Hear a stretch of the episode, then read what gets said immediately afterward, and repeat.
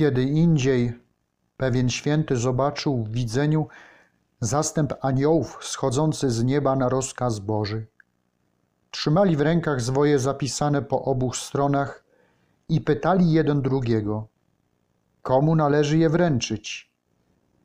I jedni mówili, że temu, inni innemu, a jeszcze inni odpowiedzieli na to: Zaiste, oni wszyscy są święci i sprawiedliwi, ale tego daru nikt inny nie może otrzymać, tylko Efrem.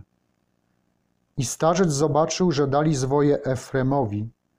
Wstał więc rano, by słuchać Efrema, i zdawało mu się, jakby źródło biło z jego ust, kiedy dyktował. Poznał więc, że to, co wychodzi z warg Efrema, pochodzi od Ducha Świętego.